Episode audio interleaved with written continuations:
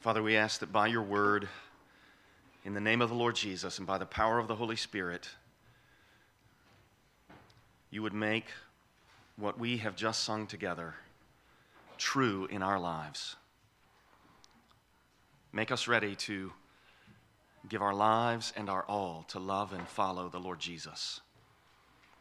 Help us, Lord, to hold fast our confession of faith and to draw near to the throne of grace with confidence that we, might receive from him whom we confess mercy and grace in the time of need. We thank you, Lord, for this good word that you've given to us. And we pray that you would cause it to be indeed living and active in our hearts. We pray that you would be sanctifying us, renewing us, transforming us, summoning us home. We ask all this in Christ's name. Amen. I would invite you to open this morning to Hebrews chapter 4, and we are going to be looking at Hebrews chapter 4, verses 14 through 16. So the final verses of Hebrews chapter 4. As you turn there, I would invite you to remember the way that back in the book of Genesis, we read in verse 8 that the Lord walked in the garden in the cool of the day. And I wonder if you can imagine a more intense moment for Adam than the knowledge that the living God was coming among him, that he was about to experience the direct presence of the one who made him. And then, with that thought in mind, we read earlier in the service from Leviticus 16. I wonder if you can put yourself in the place of the high priest of Israel.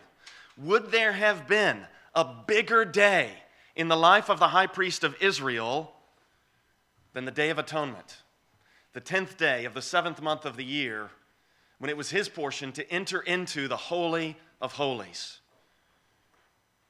The author of Hebrews in this chapter, in Hebrews chapter 4, verses 14 through 16, is telling us that because of what the Lord Jesus has done, because of what he's accomplished, because of the nature of the new covenant, we are invited to experience what Adam had in the cool of the day and to enter into the experience of the high priest of Israel by drawing near to the throne of grace, the living God himself. That's, that's what the author is summoning us into as we look at this text this morning. As you know, uh, as, as we've been making our way through the book of Hebrews, I've been summarizing the message of the book to this point, and I'm going to do that now. And I just want to say here that if you're, if you're visiting with us this morning, or uh, if, if you haven't been with us uh, as, we've, as we've made our way through Hebrews 1 1 through 4 uh, 13, we're about to fly. So I know this is a lot of information, uh, but all these sermons to this point are on the website. Uh, you can go uh, listen to them if you'd like to pursue it further. If, if you want to come and take a photograph of my notes, you can do that. I mean, not right now, you know, catch me after the service. And, um, and, and you can get a summary of what I'm about to say from me. You can email me, call me, text me, whatever, and I, and I can give you this information. So, uh, we've been talking about how in Hebrews 1 1 through 4, the big idea here is that God has spoken in his Son, and he's given to his people this new covenant deposit of revelation. And because of the way that the old covenant was largely mediated through angels to the Old Testament prophets, the author next in 1 5 through 14 tells us about how the Lord Jesus is greater than the angels. And then in, in 2 1 through 4, he says, in view of the way that every transgression and disobedience under the old covenant was punished, and because this message that we've got is even more important, we must pay much closer attention to what we have heard. Because, 2 5 through 9, it's not to angels that he subjected the world to come, but to the Son. And then, closing off the first two chapters in 2 10 through 18, he, he instructs us on how the Son has become a merciful and faithful high priest. And just a, just a note on sort of the structure, the flow of thought in 1 1 through 218. He says in 1 3, he speaks in 1 3 of the way that Jesus made purification for sins. You can see that phrase there in 1 3. And that idea that the Lord Jesus is the high priest who makes purification for sins is matched in 2 10 through 18, the final section of this chapter. So, the beginning and, of, of, of this section, the beginning and end of this section talks about Jesus, the great high priest. And then the section on angels in 1 5 through 14 is matched by 2 5 through 9, where the Son, it's not to angels that he has subjected the world to come, but to the Son, putting 2 1 through 4 at the center of chapters 1 and 2 in this sort of paneled or chiastic structure of chapters 1 and 2. The big idea being listen, pay much closer attention. Because, as we're going to see in 3 1 through 416, chapters 3 and 4, because we who have believed enter the rest. So, big idea of chapters 1 and 2, you got to pay attention. Big idea of chapters 3 and 4, because we have believed, we'll enter into the rest, the new and better Garden of Eden. So, to summarize quickly, chapters 3 and 4, um, in, in the first unit of chapter 3, verses 1 through 6, the author calls us to consider Jesus, the high priest of our confession, who is worthy of gr- more glory than Moses. And then in 3 6 through 14, he speaks of how the wilderness generation did not enter the rest. And so in 3 5 through 4, 315 through 4 7, he speaks of how we who have believed do enter the rest.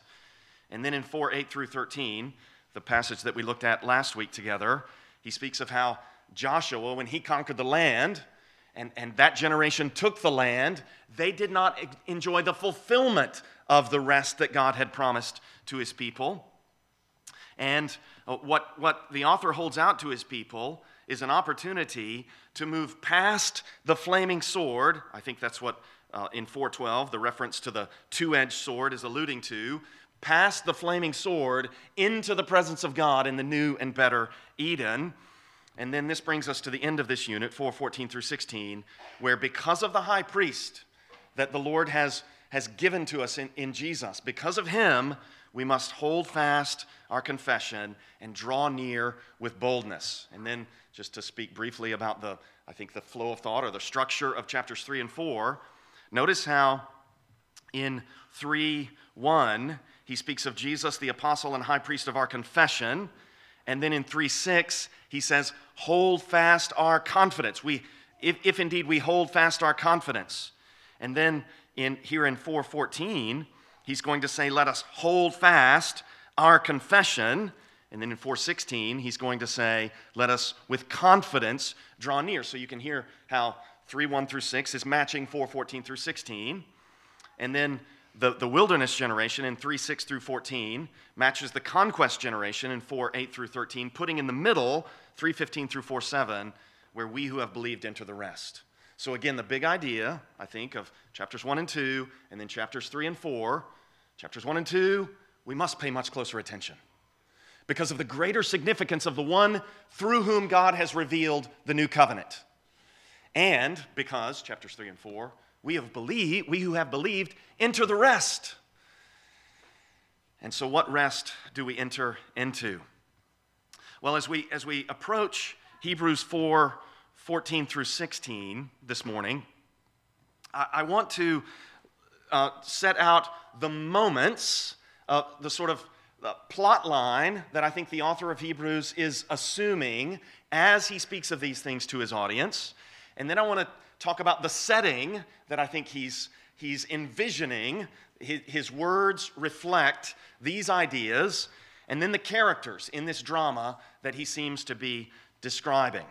So I've already alluded to the moments. The first moment is God walking in the garden in the, cool of the day. The second moment is the Day of Atonement that we read of in Leviticus 16 when the high priest enters into the Holy of Holies. The third moment is the rest that we who have believed enter into. Hebrews chapter 4 verse 3. We who have believed enter that rest. So, I think what the author is saying is the rest that God's, God holds out to his people is the enjoyment of his presence. And if you have turned away from the things that separate you from God's presence, that make you unclean so that you're not allowed into God's presence, if you've turned away from your sin, and if you have trusted in Christ, by whose sacrifice We are allowed into God's presence. This is what I think he means by believing. If you've done these things, if you've repented and put your faith in Christ, you enter into rest, meaning you enjoy God's presence in your life right now. John 17, 3. This is eternal life, that they may know you, the only true God. So, uh, the, the final moment, Garden of Eden, Day of Atonement, the rest we enter into now, the final moment, you can see it alluded to in uh, chapter, chapter 4, verse 9 of Hebrews. So then there remains a Sabbath rest for the people of God. And I think that Sabbath rest is the experience of God's presence in the new heavens and new earth. When, when, when our bodies are made alive the way that our spirits have been made alive. So, just a word on the, on the meaning, I think, of what's happened to us in regeneration. If you've been born again, if by the power of the Holy Spirit you have been made alive, it seems to me from what Paul says in Romans 8 and Titus 3 and John 3 and other places, uh, I think what's happened is that God has done to us spiritually what he's going to do to us physically. So that when our bodies are raised from the dead and we are glorified, it's as though our mortal flesh is going to be brought into line with the way that the Spirit of Christ has given us life, spiritually speaking. So that, that will be the final moment when we enter into the new heaven and new earth in glorified bodies. So those are the, the moments. Now, the setting. Uh, you can see how in, in 3 1 through 6, for instance, there are these references to the building of a house. 3 3. Jesus has been counted worthy of more glory than Moses, as much more glory as the builder of a house has more honor than the house itself. For every house is built by someone, but the builder of all things is God. I think the author likely has in mind 2 Samuel 7, where David wanted to build a house for God, and uh, he wanted to build a temple. And the Lord said to David, You're not going to build me a house, I'm going to build you a house. But then there's also this, this this symbolic significance of the house that David wants to build. And that symbolic significance is that the, the house for the Lord is like a small scale replica of the Lord's cosmic house, the creation, the universe that God has built. So there's this relationship between creation and then the temple, which is a, a replica on a small scale of the creation. Now, why am I talking about this? Well, our first setting is the Garden of Eden, that's creation. Our second setting is the Holy of Holies. And, and we need to think about the, the, the, the, the place at which Eden is exited and entered, and the place at which the Holy of Holies is exited and entered. So, you know, when you read the early chapters of Genesis, when they go out of the garden, when they're expelled from the garden, they, they, they go eastward. So to go eastward is to leave Eden, which would imply that to go westward is to enter Eden. Same with the temple. The temple faces east, the tabernacle and later the temple, are, they face east. And it seems that when the high priest of Israel enters into the temple, he is moving westward as though he is re entering the Garden of Eden. And, and as he goes into the holy place, there would be the menorah, the, the, the, the lampstand, which is described in terms of being a tree, likely symbolizing the, the tree of the knowledge of good and evil and the tree of life in the garden. And he would pass the table of the showbread, this abundant provision that represented the, the fruitfulness and abundance of the garden. And then on the Day of Atonement, when he went behind the veil, it would be as though he entered into the very garden of God into the very presence of God. And, and in all of that, he's moving westward into the presence of God. Now, this geography, this geography of Eden and then of the, the tabernacle and later the temple, I think informs the author of Hebrews. It seems that the author of Hebrews is, is thinking in terms of there being an earthly tabernacle and temple in Old Covenant Israel that reflect the heavenly version where God dwells. And so you can think, for instance, of Isaiah 66 1, where the Lord says, Heaven is my throne, the earth is my footstool. And, and we know from other passages that the Lord is spoken of as being enthroned above the cherubim, and of the mercy seat on the Ark of the Covenant being his footstool. And then the Lord says to Israel, Heaven is my throne, the earth is my footstool. What is the house that you would build for me? And so it, it's and then you, you can remember when we were in the book of Exodus that Moses was told on several occasions, as he was given the instructions for the building of the tabernacle, he was told, See that you make everything according to the pattern of what was shown you on the mountain. And these, those statements seem to be understood by the author of Hebrews to indicate that Moses was shown the heavenly tabernacle, which he was then to replicate on earth. And so, as we come to this passage, it seems that these geographical relationships are being assumed. It's as though when the author says, for instance, in 414, since then we have a great high priest who has passed through the heavens, he seems to be thinking of the Lord Jesus like the high priest of Israel on the Day of Atonement. And in the same way that, that the high priest of Israel would enter the tent into the holy place, and then enter in, in behind the veil into the Holy of Holies. It's as though that, that's what the Lord Jesus has done. And, and later in the book, he will speak this way. He, he will speak of the, the way that the Lord Jesus has purified not the earthly tent, but the one not made with hands. And so the Lord Jesus has entered into this heavenly holy of holies, and we read repeatedly in the book of Hebrews of how the Lord said to him, Sit at my right hand. Well, I think we should envision God Himself the Father, enthroned above the cherubim in the heavenly holy of holies.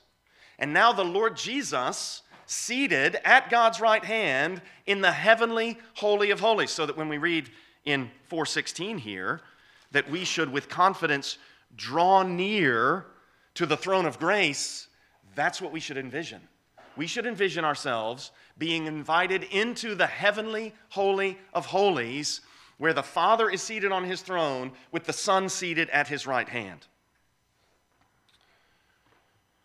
And so the settings are Eden, the Holy of Holies in the tabernacle, and later the temple. And then remarkably, remarkably, this, where two or three of you are gathered in my name, there am I with you.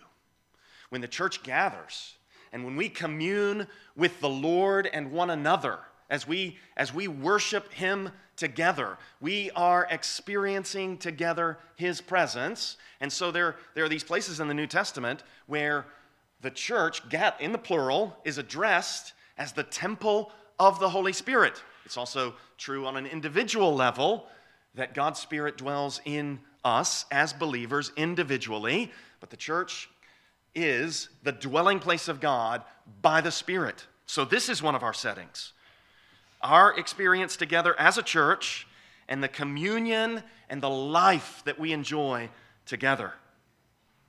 And then our final setting will be that new heaven and new earth, where, as Revelation puts it, God and the Lamb are no temple there because God and the Lamb are the temple. They are directly present, and God's people will see his face. And now the characters. Uh, in this drama that we're looking at today, I just want to draw your attention to two characters. The first one is the Lord Jesus and what we're going to read about him. And we're, we're about to work through these verses now. And the second character is those who hold fast to the confession and draw near in accordance with the, with the author's instructions. So we want to hold fast and draw near. We want to hold fast our confession. We confess him. And we want to draw near because he helps us. We confess him, he helps us. So look with me, if you will, at Hebrews chapter 4, verse 14. The author writes, Since then, we have a great high priest who has passed through the heavens, Jesus, the Son of God. Let us hold fast the confession. So, the first thing I want to say here is just look at the author's logic. And, and it just boils down to this because of who Jesus is, hold fast to the confession. Now let's take it piece by piece. Since then, and, and that word then is relating to what we've seen to this point. 2, 1 through 4. We must pay much closer attention to what we've heard. Chapters 3 and 4, because we who have believed enter that rest. How do we get in? Well, we get in because we have this great high priest over the house of God. And this great high priest, he's told us about him in 1 3, having made purification for sins. He sat down at the right hand of the majesty on high, enthroned in, in the heavenly holy of holies as a risen from the dead human being. The Lord Jesus is enthroned in heaven in a glorified human body. And then, and then we read about this, this great high priest in 2 10 and 11. Look at, look at these verses 2 10 and 11. For it was fitting that he, for whom and by whom all things exist, in bringing many sons to glory, should make the founder of their salvation perfect through suffering. And when we looked at Hebrews 2 10 through 18 together, uh, I, I noted that, that that expression, make him perfect through suffering, the, the, the made perfect part uh, is it's the same verb used to describe the, the ordination of the priests when, when the Hebrew of Exodus 28 is translated into Greek, they translate fill the hand of the priest as make him complete or make him perfect. So this is about the, the ordination of the Lord Jesus to the priesthood. And then look at 2 17 and 18. Therefore, he had to be made like his brothers in every respect. And, and this is remarkable. This is mind blowingly remarkable in order for the infinite second person of the Godhead, who always and, and ever has been perfectly complete, lacking nothing in himself, in order for him to be what we need him to be, our great high priest, something had to happen to him. He had to be made like his brother. He had to be, he had to become human in order to become, as the text says here, so that he might become a merciful and faithful high priest. And we've talked as we've gone through how this perfect and complete one becomes something new at the incarnation. The, the, the eternal Word became flesh.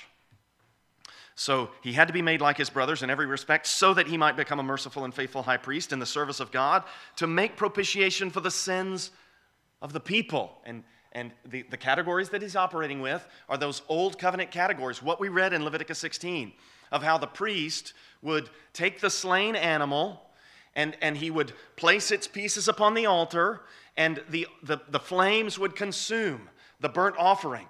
Meanwhile, the blood of the slain animal would be taken into the holy place, and on the Day of Atonement, into the Holy of Holies and sprinkled on the mercy seat, and thereby the priest would make atonement. And the author is saying, This is what the Lord Jesus has done. But it's kind of like Romans 12. You know, you know in Romans 12, the author of, he- of, of sorry, Paul, I've been referring to the author of Hebrews.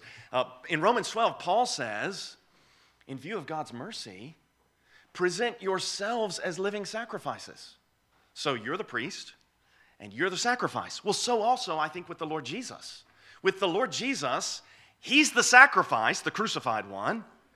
And when He's raised from the dead, He's the priest who, who enters behind the veil there to uh, go through the rites of atonement in fulfillment of what the Levitical, Levitical priests did. Look at 3 1 again. Uh, sorry, let me read uh, 218.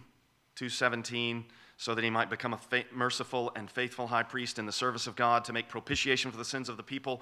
For because he himself has suffered when tempted, he is able to help those who are being tempted. And then 3 1, therefore, holy brothers, you who share in a heavenly calling, I think this is the calling into God's presence.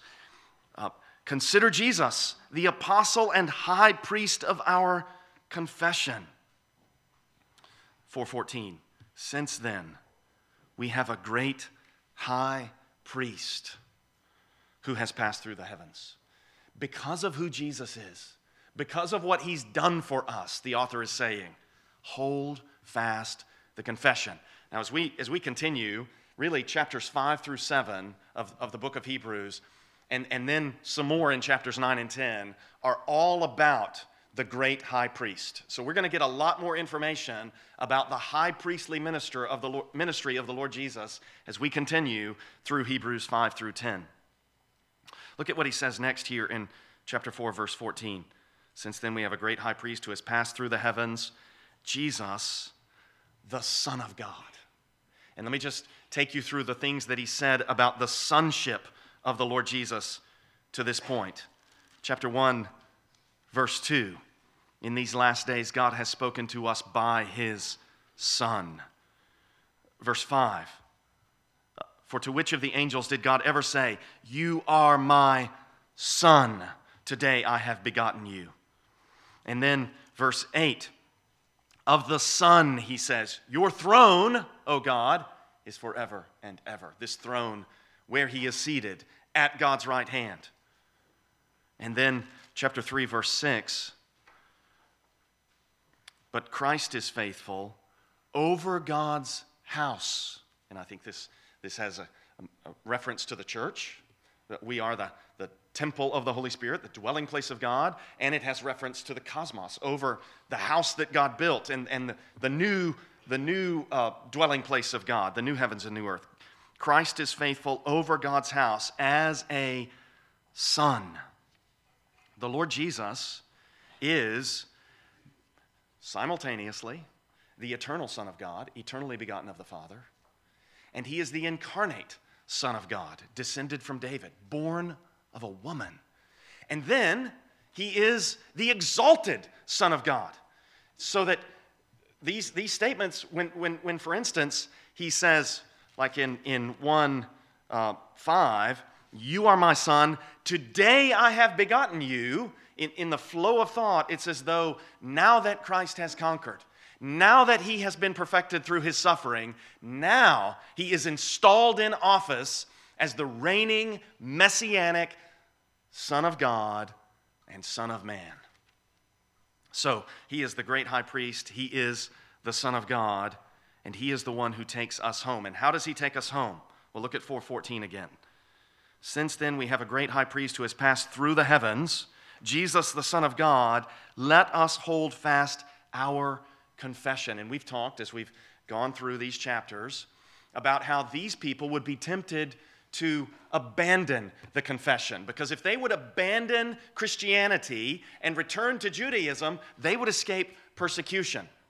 So, for the author's audience at his time, I think that was the way that they needed to hold fast the confession. The confession that the old covenant has been fulfilled by the new covenant, that, that the promised Son in the old covenant has come and his name is Jesus, and that God has fulfilled all those old covenant sacrifices through the sacrifice of the Lord Jesus. That's what they need to confess.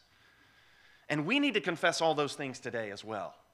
But there are also things that we need to confess in our day that, in, in the same way that all through the ages, the serpent has been has been challenging the rightness of what God's people believe. You can think of the way he spoke to the woman in the garden. Has God really said that you can't eat from any of the trees of the garden? And, and just look at what the serpent does, the way he postures himself. He postures himself as the person who stands on the moral high ground, as the person who is in the place of righteousness. And then he is supposedly exposing the unrighteousness of what God has said to God's people. And this is the way it goes all through the Bible with the serpent. This is the way he acts. And so the Lord Jesus addresses his opponents and he says to them, You are of your father, the devil. He was a murderer from the beginning, and he's the father of lies. And, and, and this, is what, this is what we see in the book of Genesis with Cain murdering Abel showing himself to be seed of the serpent.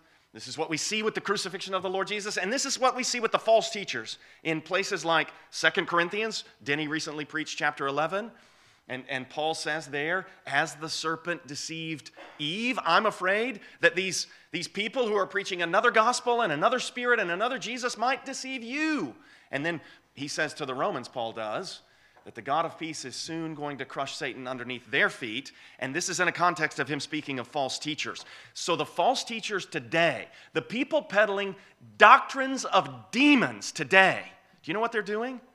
They're denying that God made the world. They're denying that there are distinctions between male and female.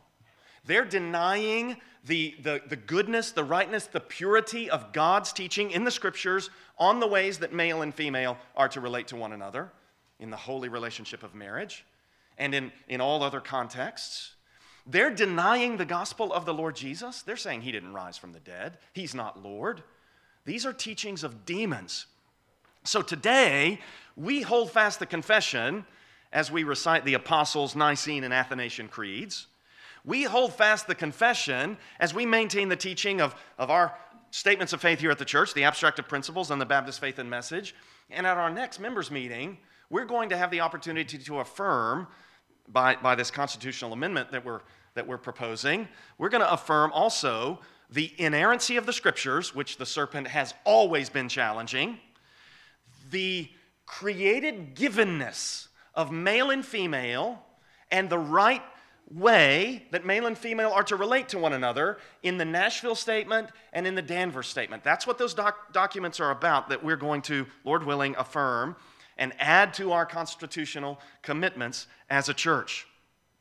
And what we want to do is we want to lean into the, the peculiarities of the Christian faith, the things that make us countercultural in this day.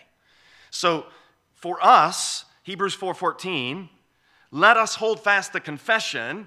I think, in particular, it's remarkable that J.O. prayed for what he prayed for because this is exactly what I was going to talk about, and we didn't share notes beforehand. Uh, husbands, love your wives and live with them in an understanding way. That is so remarkably countercultural. And it is even more countercultural, I think, for wives to submit to their husbands, for children to obey their parents in the Lord. We are called to do these things because of our confession. These behaviors grow out of what the scriptures teach us about how God made the world, how he, got, how he made them male and female, and then what marriage is about. So, in addition to those three, Love your husbands, love your wives. Wives, submit to your husbands. Children, obey in the Lord. Be pure. Pursue, pursue the holiness without which no one will see the Lord. Be respectful. What a glorious thing for someone to show honor to whom honor is due. And trust God, not money. And I'm drawing these, these instructions right out of Hebrews 13. Trust God, not money. Money won't save your soul. Money won't deliver you. We confess Him, He helps us. Look at verse 15. The author writes here For we do not have a high priest who is unable to sympathize with our weaknesses, but one who in every respect has been tempted as we are, yet without sin. And I just want to draw your attention to sort of the paneled structure of this verse. It starts with what we don't have.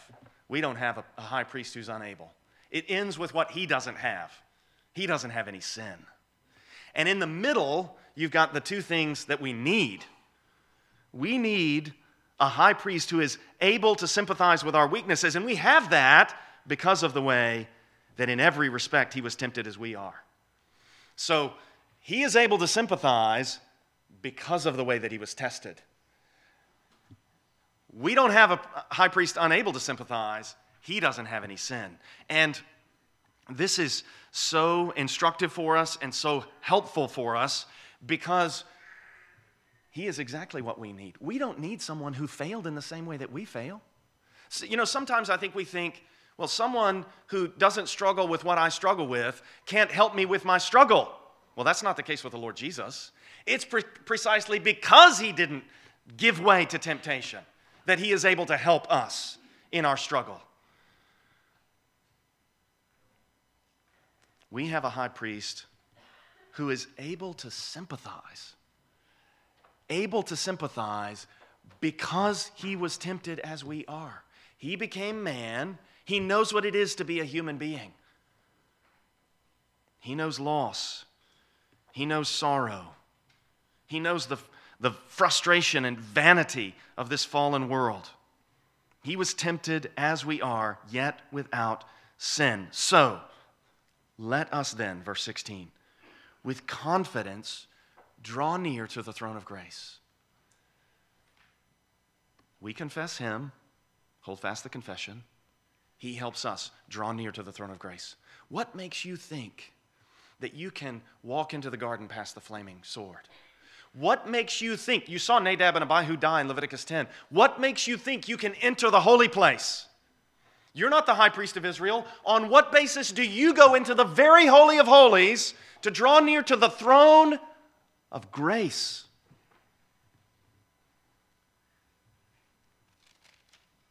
Since then, verse 14, we have a great high priest. Verse 15, for we do not have a high priest. Verse 16, let us then, with confidence, this is a confidence that says, that sword is not going to fall on me. That sword is not going to fall on me because of the Lord Jesus. The Lord's not going to break out against me as he did with Nadab and Abihu because of the Lord Jesus. No one is going to stand there in the holy place and say, You may not enter behind the veil because of the Lord Jesus. Let us then, with confidence, draw near to the throne of grace. And, and I think this is so glorious and remarkable. You remember what the Lord said of himself in Exodus 34 6 and 7? He passed by Moses and proclaimed, The Lord, the Lord, a God merciful and gracious, abounding in steadfast love and truth. And the author of Hebrews is summoning us to draw near to the throne of grace that we might receive mercy and grace. It's as though he's thinking in terms of Exodus 34, 6, and 7, because when you enter God's presence, that's the God you encounter. The God who mercifully forgives sin, the God who graciously empowers those who cannot help themselves. So the author is calling us to hold fast and draw near to con- hold fast the confession. We confess him because he helps us. You won't find mercy and grace from the doctrines of demons. Perhaps you've noticed, as Denny said to me one time, there is no forgiveness in Woketown.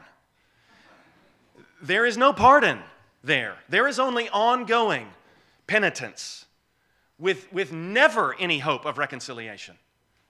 There's no forgiveness in Woketown, but in the Holy of Holies, there's a throne of grace. And the one seated at the right hand of the Father is the one from whom we receive mercy and in whom we find grace to help in time of need. So, the, big idea that the, that the author of Hebrews, I think, has for us is we confess him, hold fast the confession. He helps us. We draw near with confidence. Now, earlier in the service, uh, we, we read Hebrews 10 19 through 25. The two passages begin in exactly the same words. Hebrews 4 14 and 10 19 you could translate it having then or uh, as it's in, in 414 since then it should read the same way in both places because it's the exact same expression both passages speak of a great high priest the lord jesus both passages call us to hold fast the confession and both passages summon us to, to hold fast the confession and to draw near, to enter in. And both passages say that we enter in through the Lord Jesus. And so, brothers and sisters, we must hold fast the confession of the Lord Jesus, the high priest the Son of Man, the Son of David, the Son of God, the one who is able to sympathize because he's tempted as we without sin, the sanctifier of the seed of Abraham, the founder of our salvation, the suffering servant, the radiance of God's glory, the imprint of God's nature, the incarnate word. He will take us past the two edged sword. He gives us the confidence that we need to draw near not fearing the wrath of God. Near to the throne, where he sits at God's right hand, merciful and faithful, sympathetic and strong, giver of mercy and grace. Let's pray. Father, would you make it ref- reflexive for us, instinctive for us, that we wholly trust the Lord Jesus? That we, we know that we must hold fast the confession because we have nowhere else to go. We have no other hope to make recourse to. And Lord, would you make it instinctive for us, reflexive, that we draw near to the throne of grace? When we are frustrated, when we are discouraged, whenever we find ourselves in a time of need. Lord, make us those who cry out to you. We will confess your name, believing, Lord, that you will help us. And we thank you for all these things in Christ's name. Amen.